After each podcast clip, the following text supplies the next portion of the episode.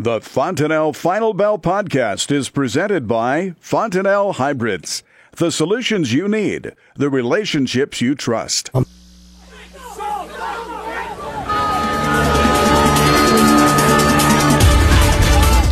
Welcome to the Fontanelle Final Bell on the Rural Radio Network. Do you want to remind folks a three day holiday weekend in store for us with President's Day on Monday, which means we saw a little bit of a quietness to the trade for a Friday. And as we are being joined by Eric Krueger, Eric is with Smart Yield based out of Kearney, Nebraska. And no surprise, it is February. And we got to kind of remind ourselves this is typical, you know, that we see kind of some quietness in February in the markets, even considering everything that's happening globally.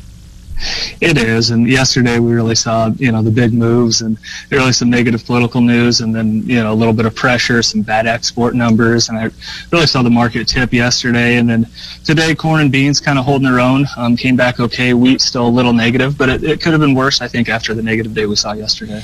Well, in that quietness that we've seen as we head into a holiday trade, let's first of all look at this at this corn market. It had some rough patches this past week really has. And then you know you, you glance up and look at it. You got old crop really holding uh, the, the March contract around that 375 area. Go out to new crop holding right around four bucks just below it. So um, when you step back and look at it, uh, it's the middle of February. Um, there hasn't been a, t- a ton of news outside of when we hear a trade talk rumor or something announced. It seems to sw- swing the market a little bit, but all, we seem to come back to these ranges that we've been in. Well, we can't miss before we even look at the rest of the grain markets to talk about China because it was a very pivotal meetings that took place Thursday, uh, well, actually Wednesday, Thursday, our time frame, Thursday, Friday, their time frame in China. But it sounds like things are moving forward with maybe some optimism.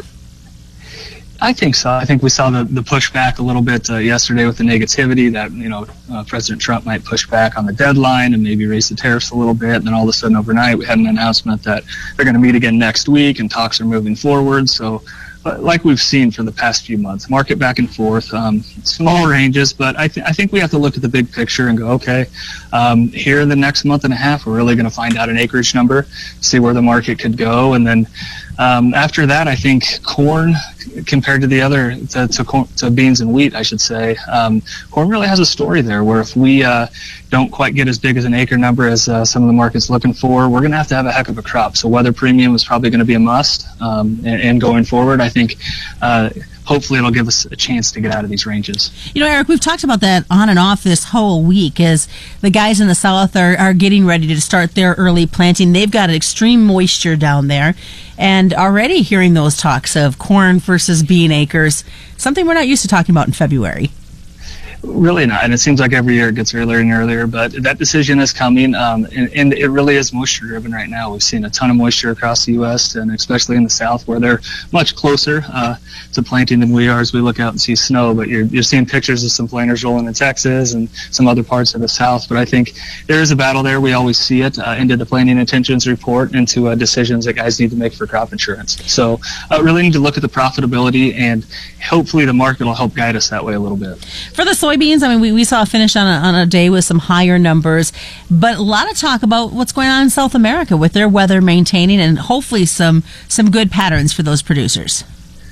Yeah, there's they seem to be having you know a, decent weather streak now that we've seen. They had a little bit of issues here over the last month, and now it looks like weather's still at the forefront down there, but it looks like it's going to be all right.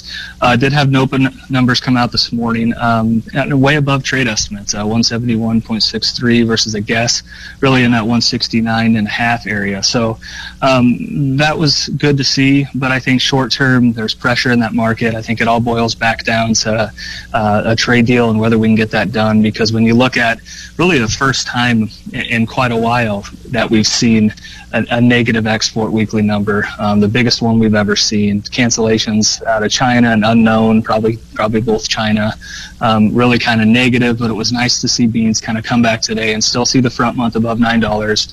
Um, you've got new crop above 950. Um, it seems like we've had that 960 lid here for a while, but at least you know we haven't seen the market just really collapse. And we're still playing catch up to the partial government shutdown with the release of numbers. We are, and I, uh, part of part of us likes to, to believe that the, the trade is digested or knows a lot of those numbers, but they still come out and the market still reacts to them. But I, I think we'll get those caught up. It's nice to know that we're not going to shut down again, hopefully here in, in the near future anytime soon. So um, the numbers will come. Uh, it'll help make the trade a little more fluid, I think, um, and hopefully uh, give us an opportunity going forward. Do the crush numbers continue to remain though on the stronger side? I, I, was I was surprised to see them as, as strong as they were this week. Uh, we'll see going forward. I think uh, we're going to have to see our exports and, and world usage pick up a little bit here. But uh, if, if they do, I think if, as long as we can kind of hold par on crush, that's a good thing. Well, the corn had the spillover pressure from the wheat. As we look at that wheat market, what is going on there? it's it's pretty pretty amazing and i think I, one of the big things and and I, I don't know if anybody's really talked about it much today but if you if you look at wheat and all of a sudden we have our we've had our dollar push up to this 97 area and it kind of put european wheat at a at a a little lower price in the U.S. And then today, all of a sudden, we've had the dollar put in a new high for this move on the March contract, and as of right now, um, lower than yesterday's close. So a little daily reversal right now, and that could be a good sign. Maybe we hold 97 and kind of break lower here and get get our wheat back uh, back really in, in the in the front as far as cheapest in the world, and maybe we can get some more export business out of that. Do you see this winter and the cold snap that we're having another one having any effect when it comes to the winter wheat crop? I, I think it has to, but you know, the market sure doesn't seem like it. You know, and I think that the price of world wheat's come down, and just with with no export business and the dollar being up, I think that's affected us. But I think at some point we'll we'll figure that out here in the near future. But I I, I think all this cold weather, excess moisture, not as much snow cover has to have an effect at some point. And not only on the wheat market, just on the on the grains in general when it comes to to movement of the crop and looking ahead to spring planting yeah, I think guys have uh, struggled moving grain around um, this year, especially as we get into delivery. We know that coming up uh, here in the next couple weeks. So uh, they've battled that. Um, we really have to. When you look farther out, and I just heard another uh, weather report that if you if you look out into the 30 day, it's going to stay cold for a while. The Fontanelle Final Bell coming up after this on the Rural Radio Network. Welcome back to the Fontanelle Final Bell here on the Rural Radio Network. I'm Susan Littlefield as Eric Krueger joins us with Smart Yield out of Kearney, Nebraska. We look at uh, the, the back half of this, and obviously we're going to move over and talk about the happenings of the livestock market. And we got to talk about hogs first and foremost. Uh, can we hold the front month, Eric, like we have? You know, it's it's nice to see hogs. You know, the April hog contract hold this hold this $58 area. It's kind of this line in the sand that we've had for quite some time, and we held it. We're back off of it. Had a nice close today, uh, up up in the mid 59s, and um, we're hopefully kind of forming or looking to find a seasonal low in here. Um, if this front month can hold, I think the big supply we have, the pressure will kind of subside a little bit. But the, you know, the tough part is, is when you look at it, we've got some of the lowest product pricing we've had um, in the hog market for quite some time. What we really need is that thought of second half of the year get China and Mexico back in buying product. And I think this, you know, if we see, can see a tariff deal, see some things you know, shake out, I think the the market can be supported. But right now, we just got to hope we can hold these lows. Um, hopefully, they're in place and we can see some upside from here. I don't want to be the uh, the jinxer, but we haven't heard about African swine fever any spreads, at least in the last couple of days. Yeah, we haven't, and I, I think at some point down the road, that's going to come to fruition because uh, e- either way, it's been a, quite the problem. So I think if we if we've got it under control, it makes everybody feel better. I won't say they have it under control. we might have just not heard anything for a while, but I, I think that supports our market at some point. Um, and I think you know right now that's just nice to see hogs hold off this big break, and uh, hopefully we can see a little more upside next week. Is there um, a seasonal low? I know going to be in place as we move forward in the next couple months? These guys wanting to see some higher prices. Is that optimism there?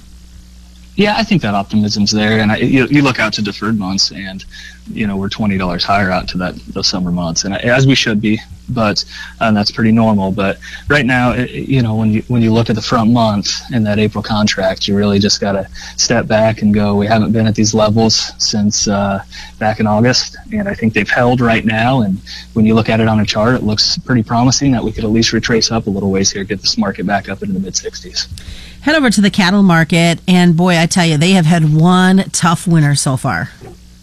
We really have. It's been it's been one of the toughest winters that I can remember in my career doing this. So I don't know that that says much, but uh, we've had some you know a little bit of moisture down in the southern part um, of cattle country, but a little bit of snow, of course, as we're seeing here. But it's more the cold weather. It's more uh, tough on keeping weight and keeping the production on um, for feeders. And then you look over on the calf side, and it's the guys that are starting to calf. They're the calvers that are going. Um, it's tough. We were talking off air, you know, if thank goodness the wind's not blowing with the storm. And, uh, you know, I think, but they get through it. We seem to get through it every year. And, and the market really is stabilized up here. Um, a little, of a little sign of caution as we go forward when we start looking. Usually our beef demand starts to slide here and seasonally we start to sell off. Um, we get that April contract, June contract kind of peaking towards the end of the month and start moving lower. So uh, we want to keep that in mind with guys. Um, we have some really great opportunities up, um, you know, um, in April above 120 127, June up above 118 even on the close today. So keep that in mind as we move forward. And we, we look at the cash prices, and what are your thoughts? Because I know it just seems not a lot of fire under it. Yeah, it'll be fun to see. Uh, hopefully, as, as we've been used to, you know, late Friday trade and, and see what that does. I think steady is the big picture for today, and everything I've heard. Um, bids a little lower, but it seems like we always come back up to steady here. So uh, we haven't put a new high in, and that's a little concerning on that futures contract. And I think there's such a gap from futures to cash that we could really see um, that futures market kind of come back to February now that we get really close to expiration. Well, as you look at both grain and livestock as a whole, and producers are dealing, obviously, if they've got livestock, they're dealing with the weather. If they've got grains, they're dealing with the global side of it. What are some advice or things that you guys are making sure your customers know as we get ready to move into the month of March? Yeah, on, on the cattle side, we're definitely looking at locking up profitability. Um, there's profit to be had if you are feeding cattle out to those summer months. So uh, take advantage of that. Um, we're on the high side of the ranges that we've seen, and I think it's uh, it's a good idea to take advantage of that. And on the flip side, over to the grains, you know, there's a pretty compelling story for corn going forward, depending on the weather we see and the acres that we end up planting. But I think you got to be ready for it. And it seems like more and more lately that our opportunities are very short lived. So have a plan in place, be able to take advantage of it. Um, and on the bean side, really, uh, we're not that far from a, a, profitable opportunity as well. So in the 950s here, if we can somehow get through this ceiling over the next couple months, get up into that 980 $10 range, I think guys need to, to be aggressive about that as well. Thinking they should be doing, or what suggestions or conversations are you having? Yeah, I, I think if if you have to uh, move grain here into delivery on the March contract, I think uh, we we've seen up into the low 380s. We're sitting here at 375. I think through and here, guys need to look at that. And if not, if you're looking to move, hold it and roll it out. Best way for folks to get a hold of you. Um, they can give us a call uh, through 8234-6805 or they can go to mysmartyield.com. All right, thanks so much, Eric. Eric Krueger joining us. Thanks to Fontanelle and all the local Fontanelle dealers as well. It is the Fontenelle Final Bell right here on the Rural Radio Network.